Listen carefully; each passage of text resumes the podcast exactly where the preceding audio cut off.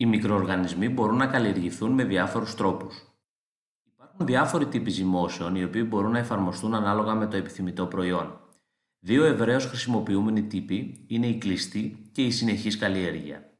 Κλειστή καλλιέργεια. Σε αυτόν τον τύπο ζύμωσης τοποθετείται στον βιοαντιδραστήρα ορισμένη ποσότητα αποστηρωμένου θρεπτικού υλικού, η οποία εμβολιάζεται με αρχική καλλιέργεια μικροοργανισμών. Η καλλιέργεια συνεχίζεται μέχρι την παραγωγή του επιθυμητού προϊόντος. Στην κλειστή καλλιέργεια, οι φάσει ανάπτυξης των μικροοργανισμών είναι η λανθάνουσα, η εκθετική, η στατική και η φάση θανάτου. Κατά τη λανθάνουσα φάση, ο πληθυσμός των μικροοργανισμών που προέρχεται από την αρχική καλλιέργεια παραμένει σχεδόν σταθερός. Αυτό οφείλεται στο ότι οι μικροοργανισμοί χρειάζονται κάποιο χρονικό διάστημα για να προσαρμοστούν στις καινούργιες συνθήκες και να αρχίσουν να αναπτύσσονται. Στη συνέχεια, οι μικροοργανισμοί διαιρούνται με ταχύ ρυθμό επειδή η καλλιέργεια πραγματοποιείται κάτω από άριστες συνθήκες θερμοκρασίας, pH, συγκέντρωσης οξυγόνου και στο υλικό καλλιέργειας υπάρχουν άφθονα θρεπτικά συστατικά.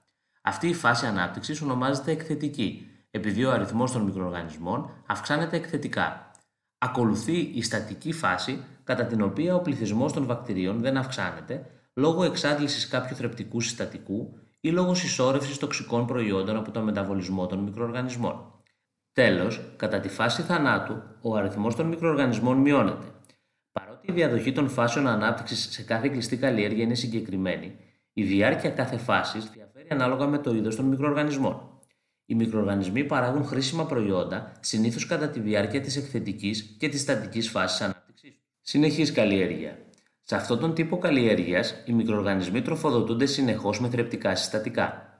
Ταυτόχρονα, απομακρύνονται από την καλλιέργεια κύτταρα και άχρηστα προϊόντα.